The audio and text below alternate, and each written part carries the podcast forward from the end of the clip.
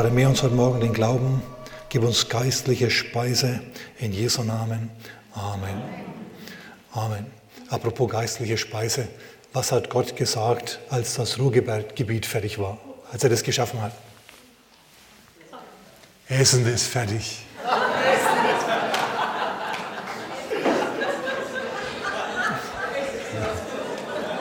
Denk, denk heute Nachmittag einfach in Ruhe mal drüber nach. Haus vom Simon ist mal was passiert. Dieser Simon hat Jesus eingeladen, Lukas Kapitel 7, Vers 38. Er hat ihn eingeladen und hat ihm äh, jetzt nicht besonders höflich behandelt. Und eine Frau, die hat es gesehen, wie unhöflich das Jesus behandelt wird im Haus dieses Pharisäers, obwohl das Essen gut war. Martha hat gut gekocht. Und die Frau kam und es war allerhöchstwahrscheinlich Maria, ja. Die kam an, hat über Jesus geweint, hat seine Füße benetzt mit ihren Tränen, hat mit ihren Haaren getrocknet, hat seine Füße dann mit, mit, mit Salbe gesalbt. Alle waren von den Socken. Mensch, was macht denn die? Und er lässt es auch noch zu. Sieht er nicht, was es ist? Eine Sünderin. Das ist in diesem Haus passiert. Irgendwas ist in diesem Haus passiert. Entweder ist der Simon gestorben, auf jeden Fall ist, ist es so gekommen zum Schluss, dass Martha und Maria und auch ihr Bruder Lazarus die Freundschaft von Jesus und die Liebe, die freundschaftliche Liebe von Jesus ähm, erworben haben. Und wann immer er in der Gegend war, hat er bei denen übernachtet. Und es heißt im Lukas-Evangelium, nicht im Lukas, wir sind mittlerweile in Johannes, im Johannes-Evangelium Kapitel 10, dass Jesus diese Familie geliebt hat. Er liebte Martha und Maria und ihren Bruder Lazarus. Das Wort Liebe ist nicht das Wort Agape für göttliche Liebe, sondern das Wort Philia oder Phileo für freundschaftliche Liebe. Der hat ihn nicht nur geliebt, der hat ihn auch gemocht. Das ist ein Unterschied. Du sollst ja jeden Menschen lieben, du sollst auch deine Feinde lieben, aber das heißt deswegen nicht, dass du deine Feinde magst. Sag mal jemand Amen. Dann wärst du komisch, wenn du deine Feinde so bussimäßig lieben würdest. Das ist hier nicht gemeint. So, wir haben es hier mit freundschaftlicher Liebe zu tun. Ich habe mir mal überlegt, ich habe mir gedacht, bei wem von uns würde Jesus sich so wohlfühlen, dass er abends hingeht, um dort abzuhängen? Er hätte überall hingehen können, wo er gewollt hätte. Aber er kam jedes Mal wieder, als er aus dem Tempel kam, wo er gepredigt hat und sich zurückgezogen hat, ist er die drei Kilometer hinausgelaufen nach Bethanien, hat sich hinter den Mauern von dem Haus von Maria und Martha zurückgezogen. Und dann lag er in ihrem Swimmingpool, bis das Essen fertig war. Dann hat er mit seinen Jüngern gegessen. Ich meine mal, überleg mal, diese Leute waren gastfrei. Erstens, dass sie Jesus immer wieder bewirtet haben. Zweitens, sie haben sich das was kosten lassen. Denn Jesus kam ja nicht allein, er kam ja mit seiner Entourage, er kam ja, er kam ja mit seinen Jüngern. Und dann kamen und gingen Menschen natürlich, ist doch logisch, überall wo Jesus ist, ja, da ist was los. So kommen die Menschen und gehen die Menschen, da war, da war ständig ein Kommen und Gehen. Und die haben das ausgehalten. Also sie investieren in ihn, sie investieren Sympathie, Zeit, Geld. Wir wissen aus Lukas, Lukas Kapitel 10 ab Vers 38, ja, dass, ähm, dass Jesus mal in dem Haus war von Martha. Eine Frau nahm ihn auf in ihr Haus, eine Frau namens Martha, wahrscheinlich war das die Frau von Simon, der verstorben ist in der Zwischenzeit. Und sie macht ihm zum Essen, während er also redet, er predigt. Und die Maria, ihre Schwester, die sitzt zu den Füßen Jesu. Und Martha klappert in der Küche mit den, mit den Sachen, ja, und bereitet das Essen vor, bis ihr die Hutschnur reißt, ja, und sie geht zu Jesus und sagt, Herr, Rabbi, ganz kurz, kurze Unterbrechung, ganz kurz, nur ganz kurz. Ich schufte und schwitze hier in der Küche. Siehst du diese Schweißperlen? Die sind echt. Und meine Schwester, die sitzt hier und hört ihr zu, macht sich überhaupt nicht nützlich. Sei doch so gut, tritt ihr, ähm, ermutigt sie doch mal dass sie mir helfen soll in der Küche. Und Jesus sagt, Martha, Martha, Martha, Martha, du bist besorgt um viele Dinge, aber eins tut Not. Maria hat das Wichtige, das Gute erwählt, es wird nicht von dir genommen werden. Jetzt steht sie natürlich da, die Martha. Was macht sie jetzt? Wenn sie jetzt wieder weggeht und in die Küche weitermacht, dann hat sie nicht das Gute erwählt. Wenn sie sich jetzt hinsetzt, dann steht sie blöd da vor ihrer Schwester. Wir wissen nicht, wie es ausgegangen ist. Aber wir halten mal Folgendes fest. Wir halten mal Folgendes fest. Beide dieser Frauen waren Nachfolgerinnen Christi. Und Martha war eine, ich sag mal, die war eine Anbeterin. Und Maria war eine, einmal langsam, Martha war eine Lobpreiserin und Maria war eine Anbeterin. Martha war mit äußerlichen Dingen beschäftigt. Und ein Lobpreiser, der lobt und preist Gott und dankt Gott für die guten Dinge, die er tut. Danke, Herr, für das gute Essen. Danke für mein gutes Geschirr. Danke für meine gute Küche. Danke für, für mein Auto. Danke für meinen Job. Danke für mein Geld. Danke für diese ganzen wunderbaren Dinge. Danke, dass ich äh, alles nur manage, äh, handhabbare Probleme habe. Alles wunderbar. Danke, Herr. Ein Lobpreiser, der dankt und lobt Gott für die äußerlichen Dinge. Ein Anbeter ist ein wenig anders. Ich könnte das jetzt aus der Bibel herleiten, aber ich habe da nicht mehr die Zeit dazu. Wir haben zu viel gesungen und zu viel Abendmahl gefeiert heute. Ein Lobpreis, ein, ein, ein Anbeter ist anders. Ein Anbeter, der betet Gott nicht an für die, oder wegen der Dinge, die er für ihn getan hat, sondern wegen des Wesens Gottes. Er sieht nicht nur auf die Taten Gottes, die auch gut sind, sondern er blickt auf das Wesen des Herrn. Und er betet Jesus an dafür, dass er so ist, wie er ist. Dazu musst du ihn aber erst einmal kennenlernen. Es kann also nicht jeder ein Anbeter sein. Du musst erst gute Dinge erleben, für die du auch Gott dann dankst. Und in, dem, in der Güte Gottes siehst du dann mehr und mehr seine Natur. Und irgendwann kommt es bei dir an, wie der Herr ist, dass er kein Hippie ist mit Clips im Ohr, ja?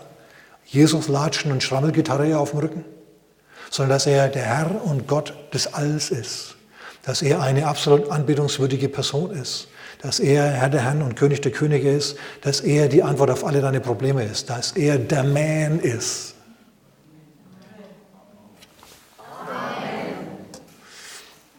So, Maria ist eine Anbeterin. Sie sitzt da, sie hört, was Jesus sagt. In seinen Worten offenbart sich sein Wesen. Und sie ist von den Socken, sie sitzt da und kann nicht aufstehen, die kann jetzt nicht in die Küche gehen und Essen machen, während, während Jesus spricht und sich offenbart. Sie ist in einer persönlichen Anbetungszeit. So Martha lobt und preist, Maria betet an. Martha dient Jesus und Maria ergötzt sich am Wesen Christi. Sie betet ihn an. Das halten wir mal fest. Denn ähm, die Geschichte ist ja noch nicht vorbei. Wir sind heute, wir werden uns heute auch, wir werden noch nicht mehr rauskommen, aus Johannes Kapitel 11. Es war nämlich einer krank, Lazarus von Bethanien, aus dem Dorf der Maria und ihrer Schwester Martha. Also es kann sein, dass er eigentlich gar nicht in dem Haus gewohnt hat bei Maria und Martha, aber dass er im selben Dorf war. Maria aber war es, die den Herrn mit Salböl salbte und seine Füße mit ihren Haaren abtrocknete. Leute, das magst du nicht bei jedem. Das machst du nur als ein Akt tiefer Anbetung. Du gibst ihm was zu essen, wenn du ihn magst, wenn du ihn lobst. Danke, Herr, für die Heilung und so weiter. Aber du kniest dich hin und salbst seine Füße mit teurem Salböl. Benetzt seine Füße mit deinen Tränen zunächst einmal, wenn du innerlich tief, tief, tief berührt bist über das Wesen dieser Person. Stimmen wir da überein? Absolut. So die eine, die dient ihm mit ihrer Habe, die andere, die betet ihn an als das, was er ist. Maria aber war es, die den Herrn mit dem Salböl salbte und seine Füße mit ihren Haaren abtrocknete. Deren Bruder Lazarus war krank. Jetzt muss ich vielleicht Folgendes noch vorausschicken. Jesus ist in Juda gewesen und hat dort gepredigt und man hat siebenmal versucht, ihn zu töten. In Kapitel 8, in Kapitel 10 versucht man wieder ihn zu steinigen. Schau in Vers 39, Kapitel 10, Vers 39, also kurz vor Kapitel 11, vor Lazarus. Drei Verse, vier, vier Verse vorher. Wieder suchten sie, Jesus zu greifen und er ging, entging ihrer Hand. Und dann ist er endlich weggegangen aus Judäa weg und hat sich zurückgezogen an einen Ort, wo, Jesus, äh, wo äh, Johannes ähm, getauft hat. Und dort hat sich Jesus aufgehalten, weil man ihn in Juda nicht mehr haben wollte, weil man versuch, versucht hat, ihn zu töten. Im Johannesevangelium bis Kapitel 11 hat man siebenmal versucht, ihn zu töten. Deswegen ging Jesus immer wieder nach Galiläa und er ging dann heimlich wieder zurück. Und deswegen war er jetzt auch nicht da. Er war jetzt nicht da. Als alles gut war, lag er im Swimmingpool und hat, es, hat sich, hat sich äh, bewirten lassen mit seinen Jüngern. und hat interessante Dinge gesagt. Aber jetzt, wo ihr Bruder Lazarus krank geworden ist, ist er nicht da. Jesus ist nicht da, er ist nicht vorhanden. Wenn man ihn jetzt mal dringend bräuchte, ist er gerade nicht da. Da sandten die Schwestern zu ihm und ließen ihm sagen, Herr, siehe, der, den du liebst, ist krank. Der, den du liebst, das wird unser, wird unser Wort Philia, der, den du magst, den du cool findest, der dein Freund ist, ja, mit dem du gut auskommst, mit dem du gern abhängst, bei dem du du selber bist und der er selber ist. Wir sind nicht immer, wir sind nicht immer wir selber. Wenn du schon mal eingeladen warst bei Leuten, dann hast du dich ein wenig herausgeputzt und hast dir nicht unbedingt dein bequemstes T-Shirt angezogen. Du weißt schon, das mit den Löchern und den Flecken, die man nicht mehr rauskriegt. Du bist auch nicht gekommen mit deiner alten Jeans oder mit deiner ausgeleierten Jogginghose, deiner Lieblingshose, die so ausgeleiert ist, dass er eigentlich jedes Mal, wenn, deine Frau, wenn du kommst, verdreht deine Frau bereits die Augen. Aber du kannst dich einfach nicht trennen von dem Ding, weil es so bequem ist. Du gehst dann nicht so, du gehst nicht so zu den Leuten, sondern du ziehst dich ordentlich an, ein sauberes Hemd, sag mal jemand Amen. Eine Hose ohne Löcher, es sei denn, es ist modisch jetzt angesagt. Ich meine, heutzutage hat man das ja, ja. Kauft man sich schon kaputte Klamotten. Und so, nee, und dann sitzt er da und bist ein wenig steif und ein wenig förmlich und die Gäste haben auch das gute Service rausgebracht, das sie nur an Weihnachten und Ostern raustun normalerweise, ja, um dich zu bewirten und es ist alles wunderbar.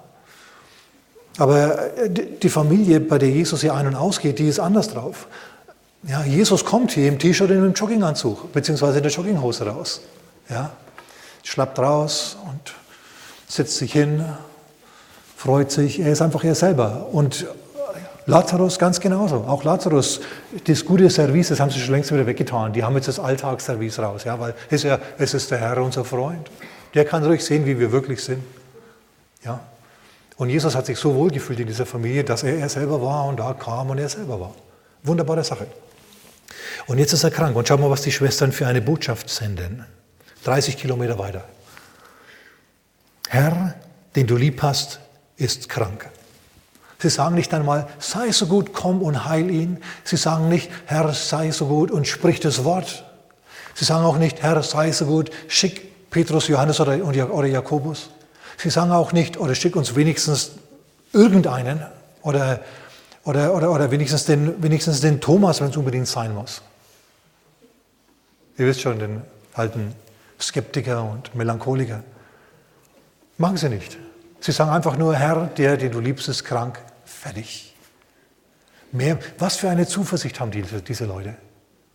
Und die denken auch nicht, dass ihre Krankheit etwas mit ihrem, mit ihrem Stand vor Gott zu tun hat, mit ihrem geistlichen Zustand.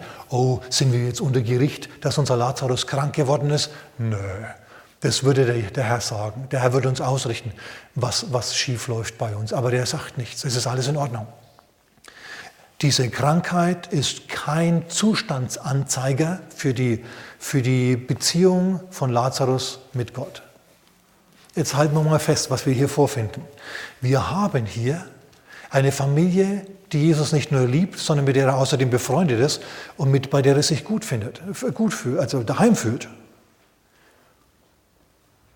Es ist eine Familie, die, die, aus, die aus Lobpreisern und Anbetern besteht. Es ist eine Familie, die Gott an erster Stelle hat in ihrem Leben. Es ist eine Familie, die Jesus finanziert und sich das richtig dick, fett was kosten lässt. Es ist nicht jemand, der, wenn die Opferpredigt so lang dauert, die Opfer wieder einpacken. Ja, sondern es sind Leute, die wirklich wissen, um was es geht. Und sogar bei diesen Leuten, meine Damen und Herren, schlägt die Krankheit zu. Und die Krankheit ist wirklich schlimm. Es ist nicht nur ein Kopfschmerz, es ist nicht was, was man mit Aspirin oder, oder mit Hühnersuppe kurieren kann. Ja, oder mit irgendeinem Heilmittelchen von der Oma. So, es wird immer schlimmer. Die Schwestern beten schon, ja. Und die machen auch alles, was sie gelernt haben. Sie bekennen das Wort über ihm. Sie haben eine Verheißung gefunden, Jesaja Kapitel 53 oder was weiß ich was, ja.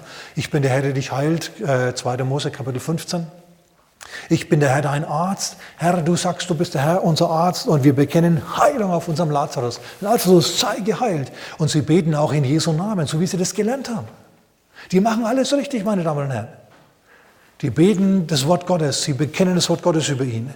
Sie haben äh, Wort zum Mann Gottes gesandt, dass der auch noch sich in die Waagschale hier wirft. Ja? Sie tun alles, was sie wissen. Beten das Wort Gottes, bekennen das Wort Gottes, sie lassen keinen Zweifel äh, aus, sie kämpfen an jeder, an, jeder, mit, an jeder Front, ja, wahrscheinlich auch mit, mit, mit Medizin und sonst was. Aber es wird einfach nicht besser. Die machen alles, was sie gelernt haben, aber es wird nicht besser. Oh Leute, ich bin froh, dass es in der Bibel steht. Denn schau, wenn du betest und es passiert was, dann weiß ich, was ich tun muss. Gott loben und preisen, das ist super, spitze. Aber was ist, wenn ich bete, alles richtig mache und er antwortet exakt genau nicht? Im Gegenteil, es wird immer noch schlimmer. Die Schwestern wechseln sich ab, Tag und Nacht wachen sie am Bett ihres kranken Bruders. Der deliriert mittlerweile, ja, der ist fieberkrank, der schwitzt, der schwitzt mehr, als er trinken kann. Und sie halten ihm die Hand, Lazarus, wir sind da. Und er, er fängt an, Jesus, oh Herr. Er fängt an zu reden, er sagt die ganzen richtigen Worte, aber es passiert nichts. Mann, ey, was für ein Schlag in die Magengrube.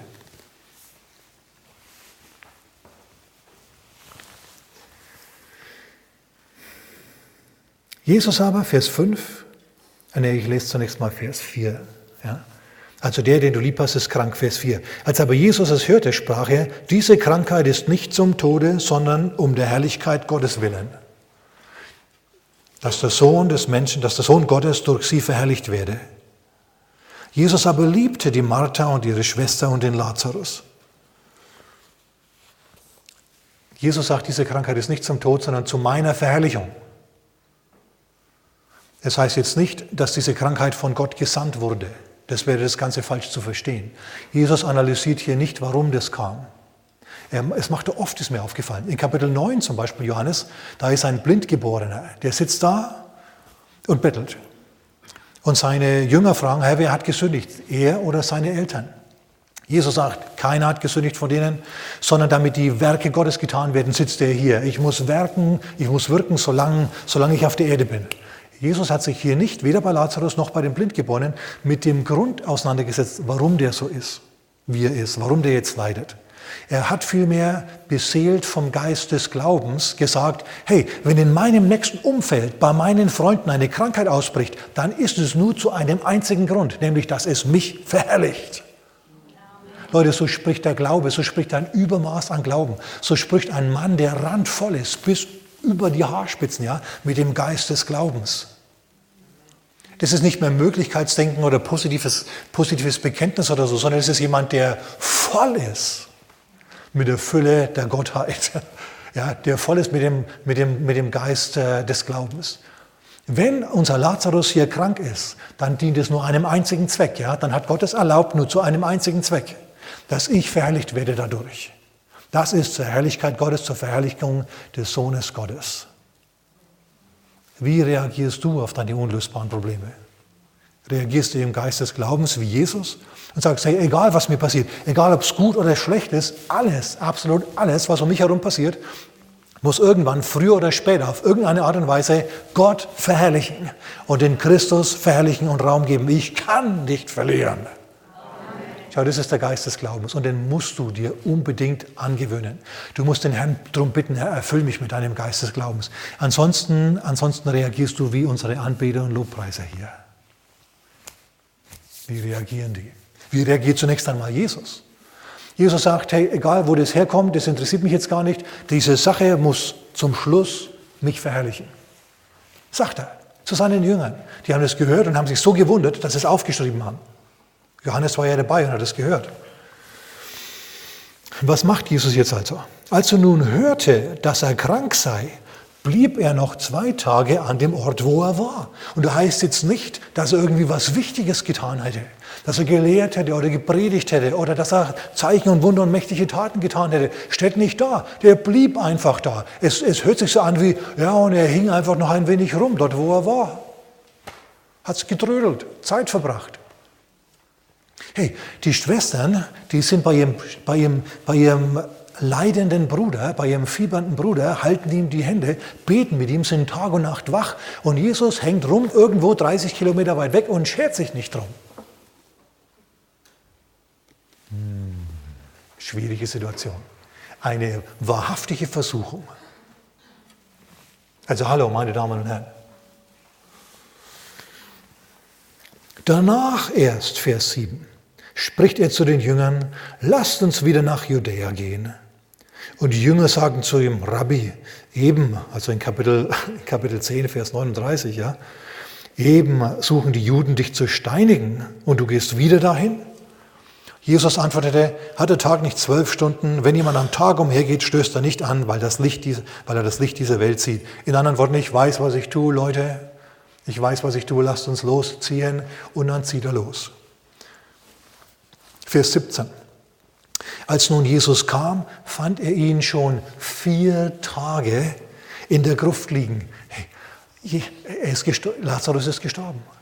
Sie haben gebetet, Sie haben im Namen Jesu dem Fieber geboten zu weichen. Sie haben alles richtig gemacht. Sie haben das Wort Gottes über ihn bekannt und er ist gestorben. Er ist gestorben. Er ist gestorben. Dann hat man ihn aufgebaut und hat getrauert. Das ganze Dorf lief zusammen, weil das waren gute Leute. Alle haben getrauert. Und in Judäa und überhaupt damals im Osten und auch heute noch ist es so, je mehr du trauerst, desto lauter schreist du und weinst du. Du hast dieses Dorf bereits im Umkreis von Kilometern gehört. Oh.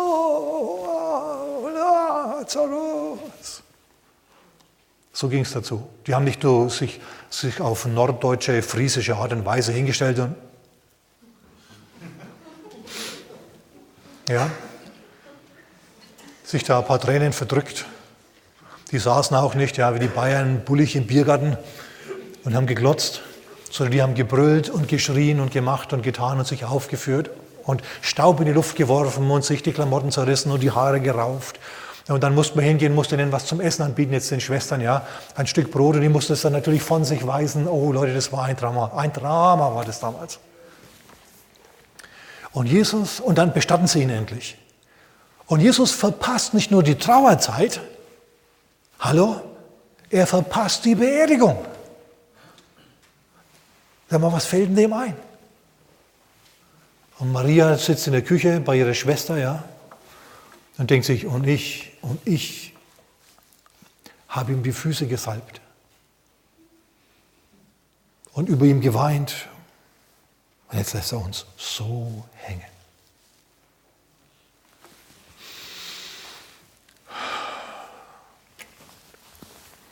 Als Jesus nun kam, fand er ihn schon vier Tage in der Gruft liegen.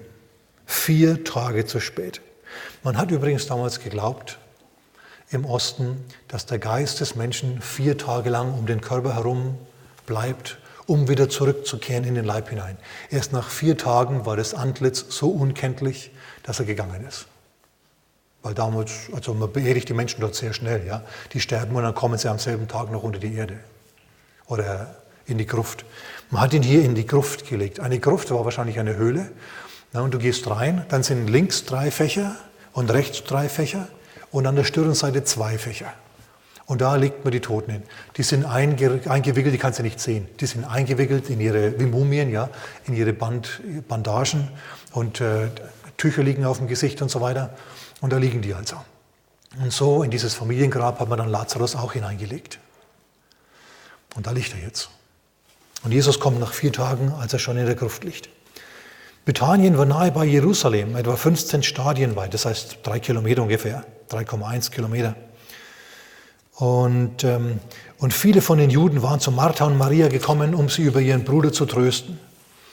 Und einer kommt in diesem Lärm, Trauerlärm, in die Küche zu Martha und Maria und sagt, Jesus ist da, Jesus ist draußen. Martha nun, als sie hörte, dass Jesus komme, ging ihm entgegen. Maria aber saß im Haus und sie hatte jetzt einen Brass, die Maria. Martha war immer noch in der Lage, emotional rauszugehen zu ihm und ihn zu sehen. Maria saß im Haus, steht absichtlich da. So die Lobpreiserin, die eher pragmatisch orientierte, die praktisch veranlagte, die geht raus zu Jesus und will mit ihm reden. Die andere, die ist in ihrer, die Anbeterin, ja, die gedacht hat, sie kennt Jesus so genau, die ist jetzt von Jesus ganz besonders enttäuscht und sitzt im Haus und kommt nicht. Sie kommt nicht.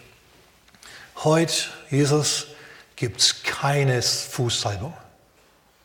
Konntest du dir abschminken. Nicht mit mir. Maria geht auf, Martha geht auf ihn zu. Da sprach Martha zu Jesus in Vers 21, Herr, wenn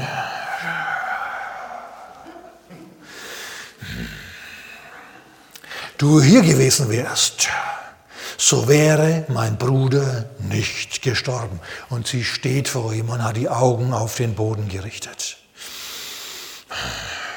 Und aber dann hebt sie das Angesicht und sie schaut Jesus in die Augen und sie fühlt den Geist des Glaubens auf Jesus und er schwappt auf sie über und in all ihrer Enttäuschung kommt doch ein, ein extrem wichtiger Satz aus ihrem Herzen, aus ihrem Mund. Hör mal, was sie sagt.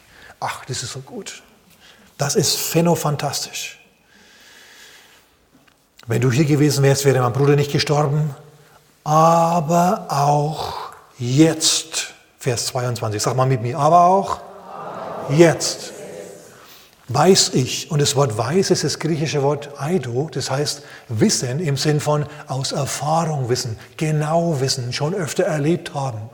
Dieses Wissen. Aber auch jetzt weiß ich aus Erfahrung, dass was du vom Gott bitten magst, Gott dir geben wird. Höre ich hier Glauben oder höre ich hier Glauben? In der tiefsten Not ist hier immer noch ein Glaubensfunke. In der, in der, man möchte denken, die Frau war so oberflächlich, so an natürlichen Dingen orientiert. Ja, der hat es gefallen, wenn die Musik lauter war, da ist sie gehüpft und hat getanzt und es war alles super. Und dann hat sie sich ums Essen gekümmert und um diese Dinge. Ja, beten und, und da lang hinschmelzen, hm, emotional werden war ihr Ding nicht. In dieser praktisch veranlagten Frau, der man es jetzt so äußerlich rein gar nicht angesehen hätte, steckt der Funke des Glaubens. Und Jesus sagt zu ihr, dein Bruder wird auferstehen. Und sie sagt, ja, jetzt senkt sie ihren Blick wieder, ja. Weil die Flamme des Glaubens ist immer hochgekommen, aber jetzt flackert sie wieder runter. Ich weiß, dass er auferstehen wird am Ende der Tage. Und dann sagt Jesus etwas, das du dir unbedingt merken musst. Er sagt zu ihr, was sagt er zu ihr? Vers 25, Johannes 11, 25. Jesus sprach zu ihr, ich, sag mal ich, sag mal er, sag mal Jesus, ist die Auferstehung und das Leben. Wer an mich glaubt, wird leben, auch wenn er gestorben ist. Und jeder, der da lebt und an mich glaubt, wird nicht sterben in Ewigkeit. Glaubst du das? Was will Jesus von ihr hören? Wie es ihr geht? Nö, er will wissen, ob sie das glaubt, dass er die Auferstehung und das Leben ist. Schau, was Jesus hier sagt, ist folgendes. Martha, wenn ich Gott um Auferstehung, um Leben bitte für deinen Bruder, dann wird es ihm mir geben. Ich bin die wandelnde Gebetserhörung. Ich bin die wandelnde Antwort auf alle, alle deine Probleme. Denn wenn ich sogar Vollmacht über den Tod habe von Gott, dann kann ich auch deine Probleme lösen. Glaubst du das? Glaubst du das? Ist jetzt die Frage ist an dich. Glaubst du das? Dann ist Jesus für dich schon mal kein Hippie, ja, mit Clips im Ohr, der übers Wasser läuft und cool ist sondern dann ist er für dich der Herr und Gott anbetungs- und verehrungswürdig. Dann ist er eine besondere Person, eine Person, wie es keine andere gibt auf der Welt. Dann näherst du dich der mit Hochachtung. Und wenn wir Lobpreis anfangen, dann stehst du nicht rum und redest, sondern dann, dann gehst du und findest einen Ort, an dem du Gott anbeten kannst. Oh.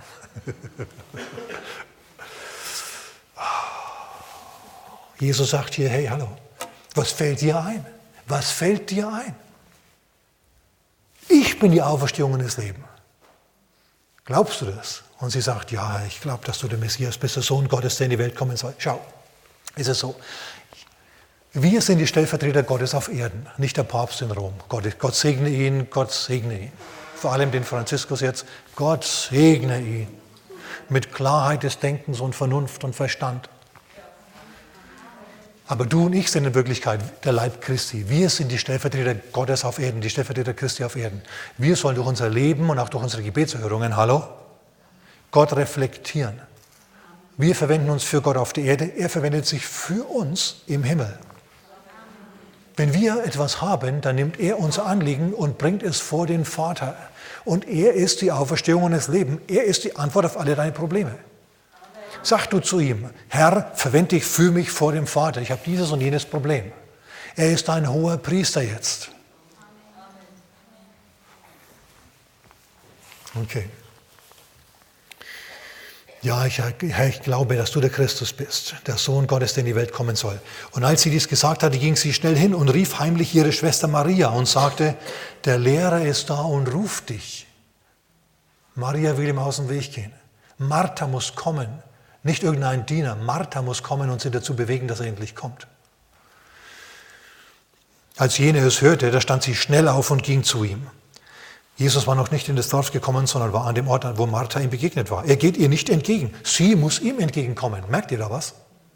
Er geht ihr nicht entgegen. Er sagt nicht, oh Maria, Herzchen, es wird alles, alles gut. Nee. Er erwartet, dass sie zu ihm kommt. Er erwartet auch, dass du zu ihm kommst, beziehungsweise bei ihm bleibst, wenn du bei ihm bist. Schau, was wir hier haben, ist eine gewisse Härte, die Jesus hier an den Tag legt. Aber er hat einen Grund dafür. Ich meine, geh mal noch nicht heim, ja? Ich meine, keiner bewegt sich, ich sehe das natürlich.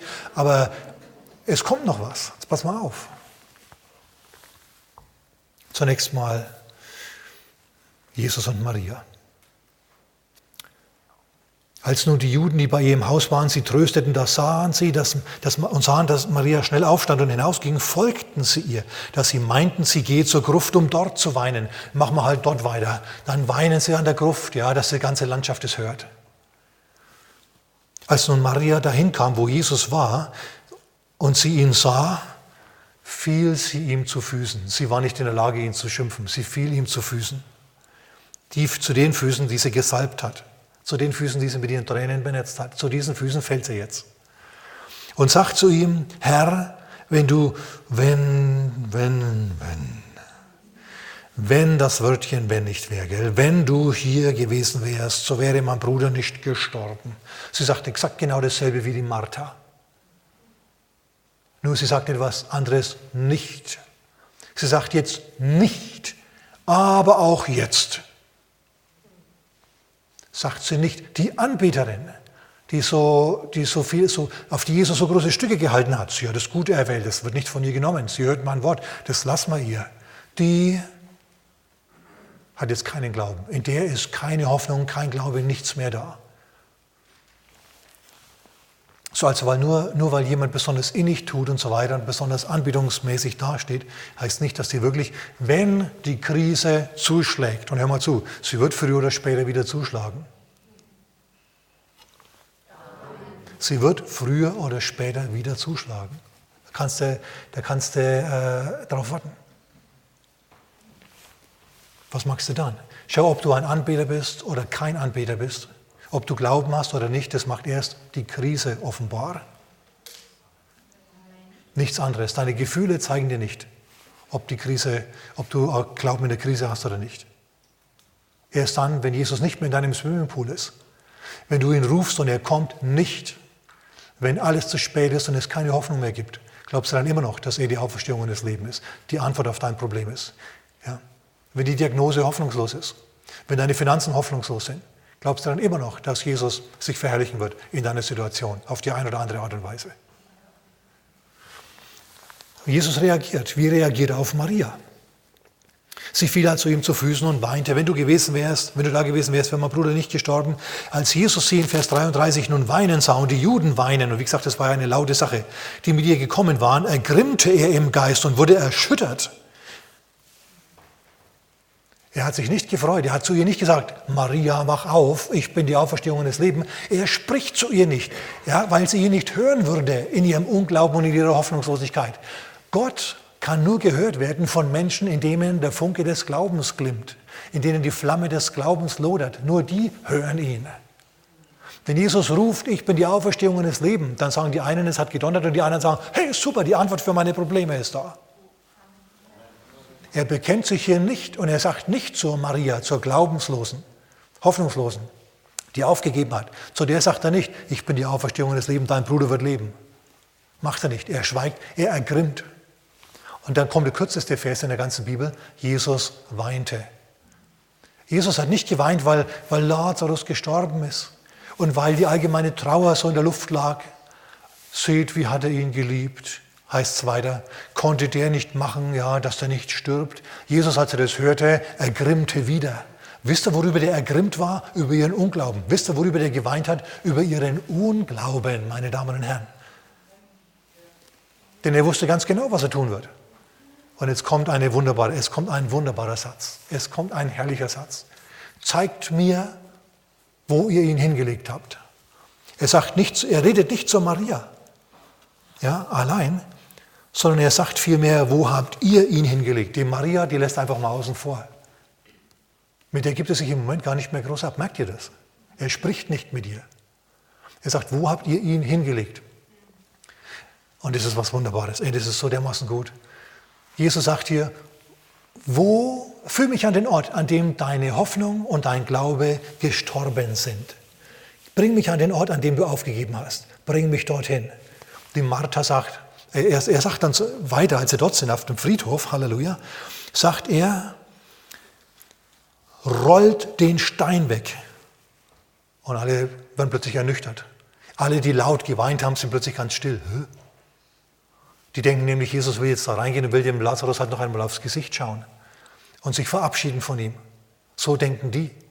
Jesus hat völlig andere Pläne. Aber Martha denkt es auch. Sie sagt zu ihm, Herr, er riecht schon.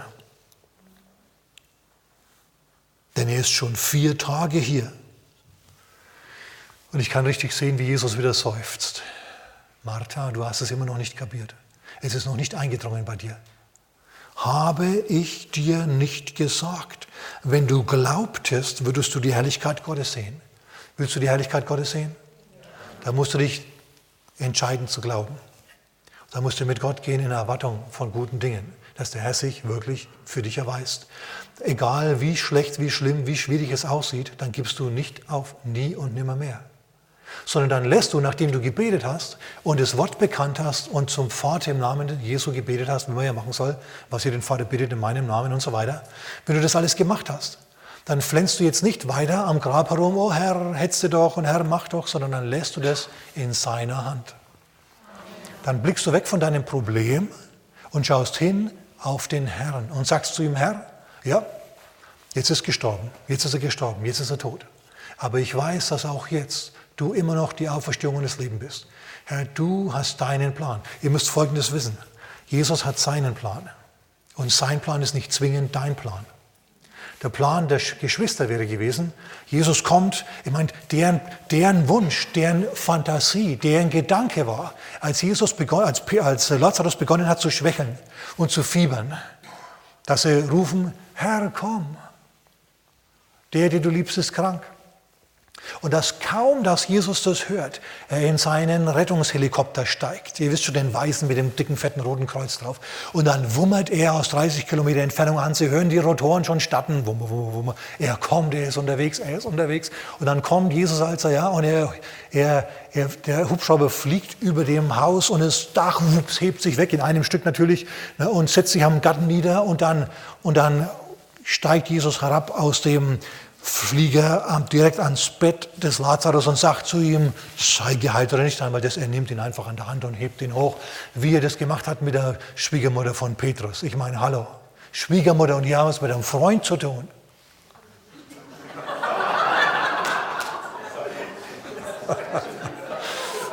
hey, hallo, ich liebe meine Schwiegermutter, ist eine wunderbare Frau.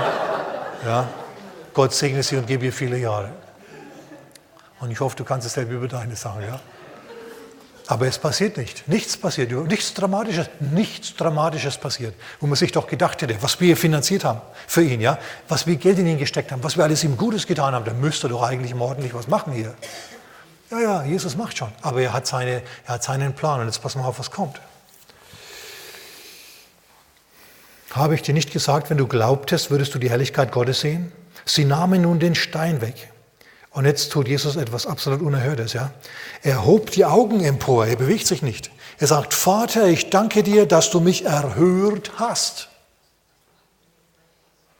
Aber ich bete jetzt nochmal, nicht weil ich das müsste, sondern nur, dass die anderen, die umstehend sind, diese glaubenslosen Heulsusen, dass die mich beten sehen und dann erkennen ein für alle Mal, dass du mein Gebet erhörst und nicht dein Sohn bist und du verherrlichst mich jetzt.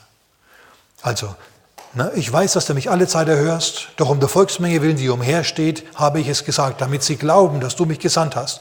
Als er dies gesagt hatte, rief er mit lauter Stimme, er hat nicht geflüstert, sondern mit lauter Stimme gerufen, Lazarus, komm heraus! Und der Geist Gottes boom, fährt in dieses Grab hinein. Und Jesus hat ja einen Namen gegeben, Lazarus.